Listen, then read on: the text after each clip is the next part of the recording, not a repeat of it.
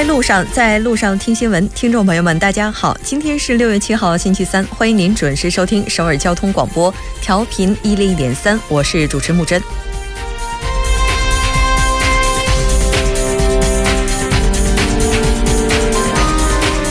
七年中国高考于今天正式拉开了帷幕，九百四十万名考生奔赴考场致敬青春。有人说，高考是一场青春的战役，敢拼搏方能不留遗憾。从一九九七年中国恢复高考至今，无数的考生走过这座独木桥。今天，这座桥已经不难再用独木来进行称呼，但是跨过去致敬青春，仍然是一种无与伦比的人生体验。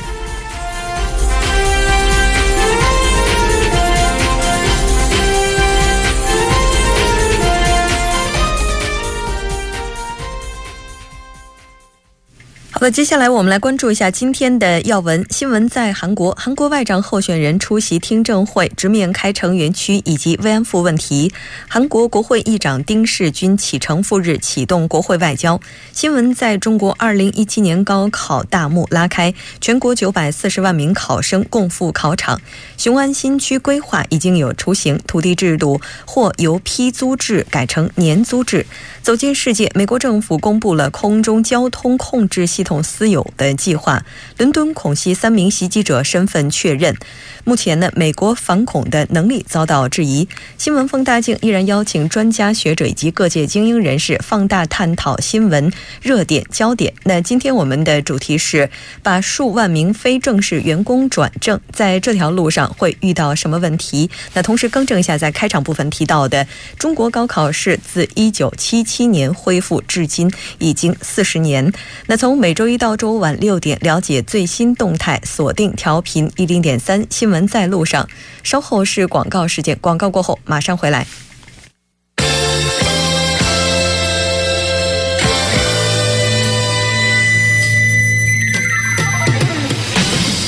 新闻在韩国，带您快速了解当天主要的韩国资讯。接下来，我们就连线本台特邀记者周玉涵。玉涵，你好。主播你好。那很高兴跟玉涵一起来了解今天韩国方面的主要资讯。今天呢，在韩国，韩国外交部长官候选人康金和呢也是出席听证会。具体的情况，我们来关注一下。好的，韩国外交部长官候选人康金和呢，今天在国会人事听证会上就表示，重启北韩开城工业园区的前提呢是无核化取得进展和国际社会对北态度的变化，应在条件成熟后呢与安理会就此进行协商。康金河表示。重启开城工业园区的确可以缓解紧张，然后积累南北的互信，也是经济合作的第一步。但他同时认为，建立工业园区的这个状态与现在相比呢，外部环境发生了很大的变化。被问及重启工业园区是否违背安理会决议时呢，康金河他强调，有必要与参与安理会制裁决议的成员国呢展开对话。当问及重启金刚山旅游的问题时呢，他表示。可在无损国际社会积极制裁北韩的大框架之下听上去。康金和认为，解决北韩问题、实现半岛和平，通过外交合作增进国家利益以及增强国家力量等，为韩国外交安全的重要课题。他指出呢，呃，北韩的核问题与国民的生存是息息相关的，是为实现半岛和平亟待解决的问题。那么，作为北韩核问题的当事国呢，韩国更应该主动积极的进行相关的努力。他强调，必须严厉的应对北韩的挑衅，同时为遏制北韩核导能力进一步的提升和进一步的挑衅呢，呃，他将积极参与到国际社会的相关活动。他还说呢，呃，对北制裁和施压呢，应成为是促进半岛无核化的手段，而非目的。那么，针对北韩实施这个制裁的同时呢，他将致力于重启与北的对话。主播，嗯，那从听证会上，我们也能够了解到，目前像康金和候选人，他的主要态度还是希望通过外交的方式和平解决北韩问题。除了北韩问题之外呢，还有一个关注的焦点就是韩日慰安妇问题。在这个问题上，他的表态是怎么样的呢？呃，是的。那么当天呢，他还在听证会上回答了韩日慰安妇的相关问题，呃，称呢将会站在受害者的角度呢，凝聚各方的智慧，积极与日方进行对话，使该问题呢通过有诚意的措施得到妥善的解决。康金和还说呢，将正视历史，使韩日关系不受历史问题的呃这样的一个阻碍，并努力呢在外交、安全、经济等和文化等多个领域呢积极发展两国的关系。康金和还表示呢，若他被任命为是外长呢，将凭借多年来在外交部和联合国工作积积累的这样的一个经验呢和能力，发挥符合时代要求的领导力，为韩国的外交发展呢开辟新的道路。那么此外呢，呃，韩国宪法法院院长提名人金二洙，那么呃，经济副总理兼财政部长官的提名人呃金东衍呢，当天也出席了听证会，在野党呢对其进行了相关的提问。主播，嗯，是的。现在呢，我们也能够看到候选人的听证也在有条不紊的进行当中，阻隔的进程似乎还能够进一步的加快。我们再来了解一下下一条消息。好，下一条消息是韩国会议长丁世军呢启程赴日本启动国会外交。嗯，那么韩国国会议长目前丁世军他的这个日程以及路线安排各方面都是怎么样的呢？好的，呃，韩国国会议长丁世军呢，今天启程访问日本，对日本呢进行为期三天的访问。访日期间呢，他将拜会日本首相安倍晋三，并同日本的众议院和参议院议长等进行会面。丁世军呢将于明天拜会安倍晋三，预计呢他将强调为实现东北亚和平与发展，韩日两国是必须进行合作的伙伴，呼吁日本政府对韩国政府的对日外交基调呢予以支持。另外，丁世军还将同众议院的议长大岛。李森，呃，参议院议长伊达忠一等会面，强调为构建东北亚和平机制，区域内国家议员之间的沟通尤为重要。那么，在与日本国会方面进行交流的同时呢，呃，丁世军还将呼吁日方参与六方会谈当事国国会间的对话，谋求共同应对呃北韩核岛的这样的一个威胁。那么，该对话呢是去年丁世军在知县节致辞中提出的这样一个构想，旨在通过当事国国会呢为重启六方会谈呢开渠引水。那么访日期间呢，丁世军还将访问高龄旅日韩侨居住的社会福利设施，与侨胞们共进晚餐。九日呢，他还将会见日本议员联盟会长呃俄贺福福治郎，就增进两国国会之间的交流呢交换意见。主播，嗯，是的，对于韩日两国来讲，合理的处理分歧，也许是未来一段时间的当务之急了。那这条消息我们先了解到这里，再来看一下下一条。下一条消息呢是韩国创业板市场魅力大增，五月外国人净买入额创十三年来新高。嗯，我们来看一下最近这个市场的表现是怎么样的。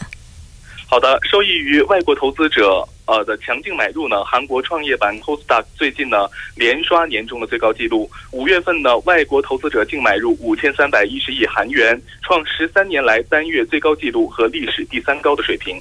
据韩国交易所发布的数据显示呢，在 c o s d a 市场，外国投资者从二月到六月五号连续五个月买入额大于抛售额，净买入的累计规模呢达到了一点零六三七万亿韩元。六月以来呢，买入额已经达到了一百。七十二亿美元。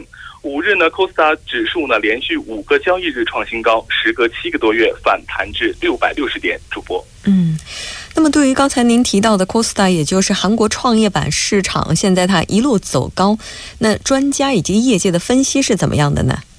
呃，分析指出呢，外国投资者在 Costa 市场买入势头强劲，是因为主板市场综合股指 Kospi 和 Costa 市场的周期循环。另外呢，韩国新政府成立后呢，市场期待内需复苏，第四次工业革命相关股票受益。同时呢，中韩的萨德矛盾呢有望缓解。这些呢都是因为这些要素呢都是为这个 Costa 指数上涨呢注入了动力。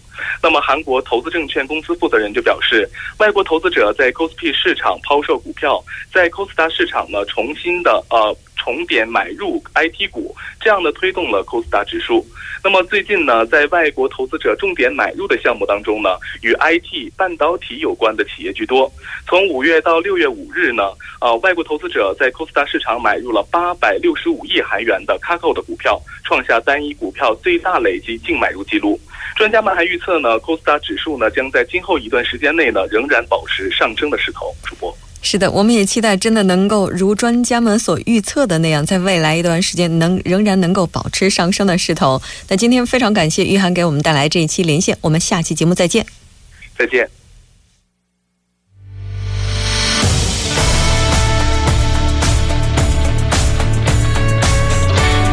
您现在收听的是新闻在路上。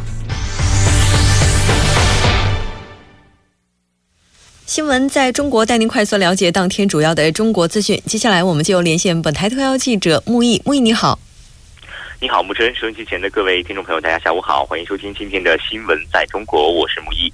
那很高兴跟木易一起来了解今天中国方面的主要资讯。今天是六月七号，对中国来说，今天是非常重要的一个日子，因为今天是高考的第一天。是的，是的，不仅是高考的第一天，而且是中国在一九七七年恢复高考之后四十年的一个纪念日哈。今天也是万众瞩目，不光是考生特别瞩目，而且呢，家长以及所有曾经参加过或者是经历过高考的朋友，都是特别的关注今天这个日子。那刚刚说了，今天是高考大幕拉开哈，将有全国是九百四十万考生啊。奔赴考场，可谓是高考历史上一个特别特殊的年份。一方面呢，刚刚我们说到是四十周年的这么一个庆典；那另一方面呢，也是一个被称作是新高考元年的开始。那高考综合改革试点区的考生呢，也将首次迎来新高考。木真。刚才您提到一个词叫“新高考”，其实高考历来应该说都是被诟病比较多的。那这个新高考是不是意味着它有一些改革呢？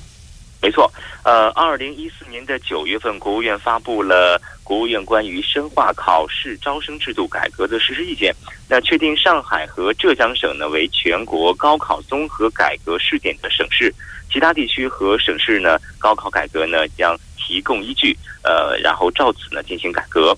那新高考和新这个点啊，呃，主要是体现在以下几个方面。呃，一个是呢高考的招录，那就是两依据一参考，和呃考试科目的三加三的这种传统概念，呃，有很多的区别。那所谓三加三呢，指的就是高考成绩呢由语文、数学、外语三门统一的高考成绩和三门。学生自主选择考试科目的成绩来构成，而不是以前的呃三加 X 这么一种模式哈。那作为高等学校录取的基本依据，新高考之下呢，学生的高考成绩将由两依据一参考构成。所谓两依据呢，指的就是呃通考和学业水平考试。在这儿说一下，这通考就是刚刚我们说的高考哈。那再一个就是学业水平考试呢，就是指的呃，我不知道木真有没有还记得啊？就是在我们上高中的时候有一个毕业考试，那现在呢逐渐演变为了这个学业水平考试，就是指的这个考试叫做这个两依据。那一参考呢，指的就是综合素质评价。当然，这个木易本人也是没有经历过的，也是这两年刚刚开始的一个评价方式哈。那从具体的考试科目来看呢，浙江、上海两地今年的高考呢，呃，不考文科、理科的这种大综合了。呃，外语考试呢，也由一年一次变为了一年两次。那怎么选择成绩呢？就是选择其中较好的一次，呃，记作是高考的总分。是。像之前的话，高考的话，最为人诟病的就是一锤定终身。那如果要是这样，可以根据几次考试综合得出来的成绩来选择更好的学校的话，那相信也会给更多的考生一个新的机会了。那除此之外的话，像每年到高考前后啊这段时间，应该说各个部门也都是非常的重视，从各个方面为高考保驾护航。我们来了解一下。嗯。呃，每年呢，应该说高考一到啊，这全社会都是备受关注。其实有句这个呃俗话说的特别好，谁家没有考生，谁家不可能将来出现几个考生的，对不对？那其中呢，为了确保考生出行方面的安全，公安部交管局呢近日也是下发通知，明确在高考期间对于涉考车辆发生的轻微交通违法事故和行为，那么教育警告以后呢，应该及时放行。对于发生交通事故，呢应该按照。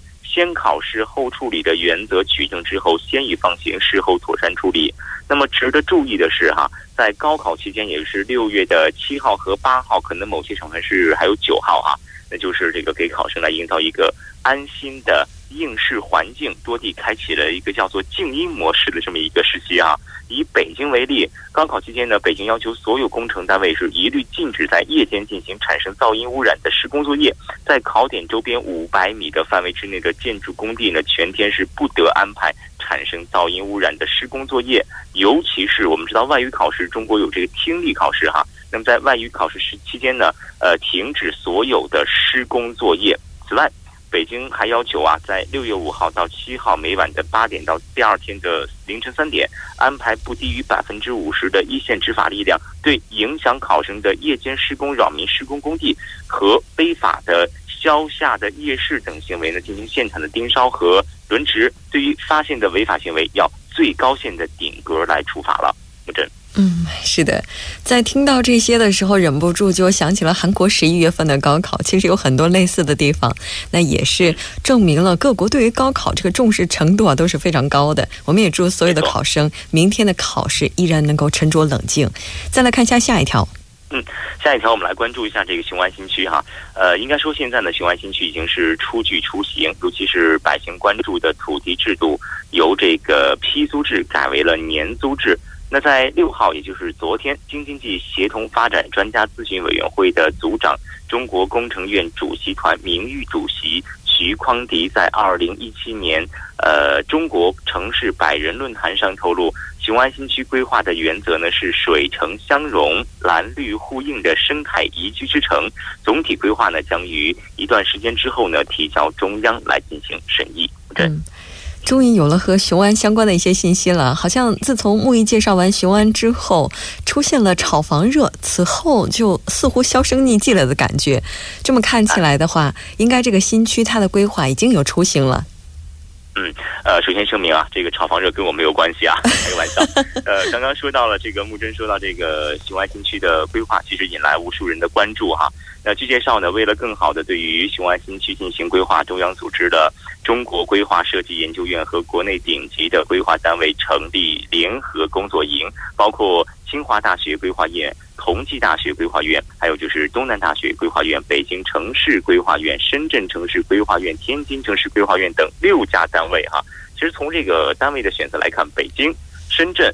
呃，天津都是直辖市等特区城市，他们的这种设计理念和经验，应该说会帮助这个雄安新区进行更好的规划。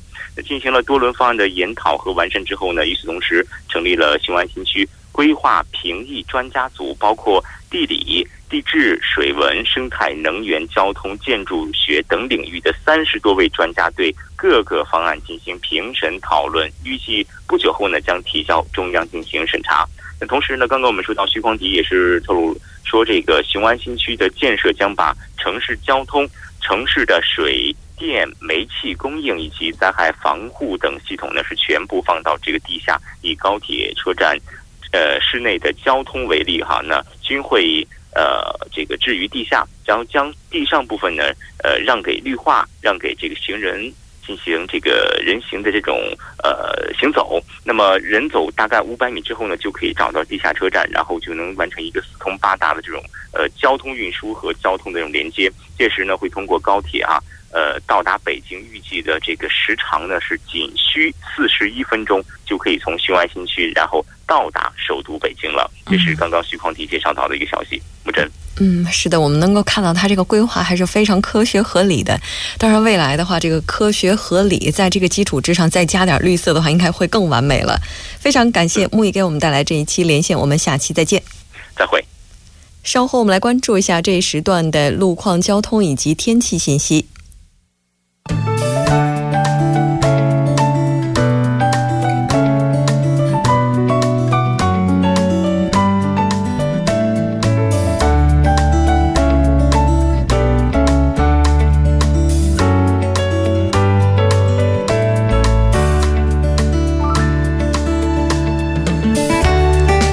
上好，今天是星期三，那这里是由影月为大家带来今天的首尔市交通及天气情况。那在这里，首先播报一则因道路施工而临时管制的通告。那在广平路义苑隧道的双方向，今晚的十点到明天的凌晨六点呢，将会有这个更换照明灯的作业。那受其影响，三个车道中的其中一个车道的单方向将临时进行的交通管制，还望您参考时间段计划出行方向。现在是六点二十分，我们伴着晚高峰给您播报下路面的突发事故。那首先是在京仁高速公路首尔方向卡座分岔口到西仁川分岔口，那刚才发生的追尾事故呢已经得到解决，交通正常通行。还有是在江南大道论线站附近的四车道，那刚才进行的这个施工作业呢也已经得到处理。还有是在内部循环路城山方向隧道入口到红志门的一车道，那刚才发生的事故虽然。已经得到处理，但受其影响，后续交通从吉因。及因交叉路开始停滞不前，还望您参考路段安全驾驶。我们看一下天气情况，那我们发现今天依旧是这个阴雨绵绵的一天呢。虽然还不能完全解决最近这个春旱的状况，但因为过去的一段时间呢，大气过于干燥，这两天的这场雨啊，真的可以称作为是及时雨。那从下午开始，这个雨量就逐渐开始减弱，但据气象厅的预测，首都圈地区到今晚的晚些时候呢，还是会飘些雨滴，所以还是建议您的包里还是。要啊佩戴一把这个雨伞。好的，具体的播报情况是这样的：今天晚间至明天凌晨多云，最低气温零上十六度；明天白天晴，最高气温零上二十八度。好的，以上就是这一时段的天气与交通信息。稍后我还会再回来。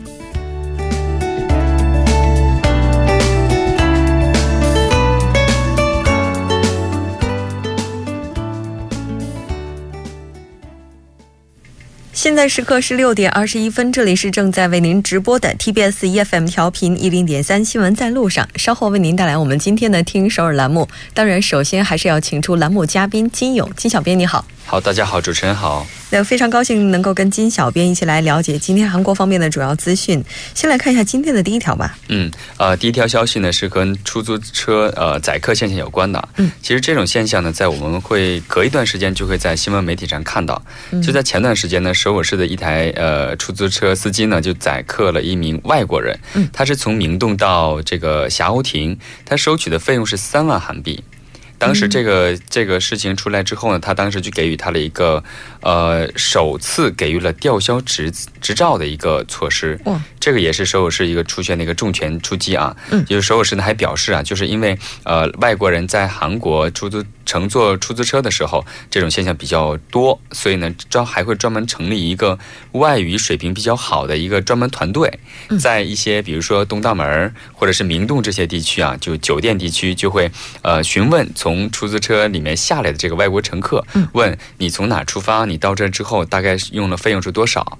如果发现是那种超额的费用的话，宰客现象的话，他就会给予这个出租车司机啊，就是吊销执照的一个措施。哦，这个是明洞到霞鸥亭，就是阿姑江。嗯，对。我之前看过的话，就是在韩国的话，这个宰客现象出现比较多的路段是从明洞到东大门。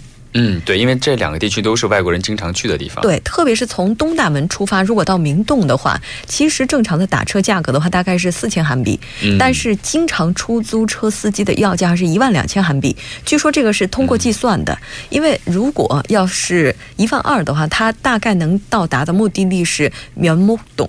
但是因为中国人的发音可能发不清楚，这两个地方非常像。他就有这样一个措辞，所以呢，就有人就建议大家，如果您打车的话，尽量把那个字写出来，让司机看，嗯，这样就能够避免相关的误会了。看来这个防宰客的话，招还是挺多的。嗯，对。我们再来看一下下一条。好，第二条消息呢是跟无人机有关的，就是在这个周末十号和十一号呢，将在汉江公园举办一个无人机世界杯竞赛。呃，就是通过人们就控制这个无人机，然后以最快的速度这个穿过那些人为设置的一些障碍，以谁最快的速度呢，就会成为这个胜者。哇，嗯，就说这次比赛呢是韩国模型协会主办的，而且呢首尔市政府也进行了后援的一个支持。嗯，可可想而知啊，这个无人机的这个将来的一个发展和市场是非常大的。据说呢，这次呢就有六十个韩国选手，还有十八个外国选手参加。然后呢，如果我们去像这种业余的想参观的人呢，其实也可以去参观一下他们的比赛现场，还可以体验一下。呃，你可以亲自的操控一下这个无人机的这个驾驶的感觉。嗯，是的，其实从去年开始啊，就已经有很多的地方举行了类似的无人机比赛。嗯，也有人就预测说，可能未来的话，无人机比赛它能够成为一种职业运动。我倒是觉得，如果它成为职业运动的话，应该要比这种赛车要好吧？因为毕竟的话，它这个危险性是要更低一些。的，嗯，是的，所以说科技的发展，你看连这种体育项目都在发生着改变哈。那我们再来关注一下下一条。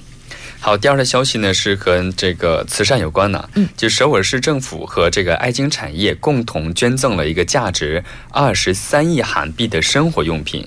而且呢，这次的主题主题我觉得非常的好，就是给身边的身边困难的邻居一些关怀。嗯，然后据说呢，今年的捐赠的用品呢有很多，比如说呃浴室和厨房的清洁剂、牙膏等二十多种产品。其实主要针对对象呢，我觉得也比较呃比较广泛呢，比如说呃独居老人，还有就是一些弱势的居民。啊，这是住户，一共是两万余户，还会给一些专门为一些呃，比如说呃未婚妈妈，还有一些残疾人士开设的这个福利机构，也会给他们送去一些这样的一个生活用品。嗯，像我们在节目当中所介绍的这些慈善活动呢，可能只是其中的一部分，而且呢，也只是很小的一部分。我觉得大家可以偶尔呢，在网上去查阅一些相关网站，因为据我们所知，有很多地方，特别是就有一些，比如说在智力方面，就是他们可能会有一些问题的机构，他们。可能会经常需要一些旧衣物。我记得之前就听说过有这样的一个地方啊，当时那位院长在接受捐赠的时候就说过一句话：只要是衣服，不管能不能穿，我们都需要。哦，因为它可能会需要把它给整个撕碎了之后用它来打扫或者什么的话，这个需求量还是非常大的。所以在我们的眼里，可能一些已经用不到的东西，在别人的眼里呢，可能就是宝。所以还是希望大家都能够伸出来援手，然后用这样的方式去帮助更多的人吧。嗯嗯，哎，这个我不知道金小编平常的话，您的一些这些废旧的东西可能用不着，但是都还好好的东西会怎么处理呢？呃，本身我是一个不爱扔东西的一个习惯的一个人，然后但是呢，我会定期的，比如说两三年 这期间呢，就会攒攒下来一些实在不是嗯实在应该扔的东西，我会把它攒下来，然后呢就扔到那个专门的那个收衣服的那个那个回收的那个。对收纳回沙的那个回收的那个。回收的那个地方，然后觉得应该会帮助到一些人。其实还有很多东西其实是啊用不到的。啊，还有这些东西是我觉得应该给会给人带来帮助的一些东西。是的，没错，也希望大家都能够伸出援手去帮助这些需要的人，因为我们一点点的力量，可能对于他人来讲是莫大的帮助。嗯，非常感谢金小编今天给我们带来的这一期听首尔，我们下期节目再见。好，谢谢主持人。同时呢，到这里我们今天新闻在路上的第一步就是这些了。在第一步结束之前，简单为您介绍一下我们节目的收听方式。您可以打开收音机调频一零点三，也可以登录三 w 点 tbs 点 s o u r 点 kr 我们的官方网站，点击 EFM 进行收听。另外，你也可以在 YouTube 上搜索 TBS EFM，在收听 Live Streaming 的同时，也可以点击对话窗参与进来。那稍后我们来休息一下，半点过后马上回来。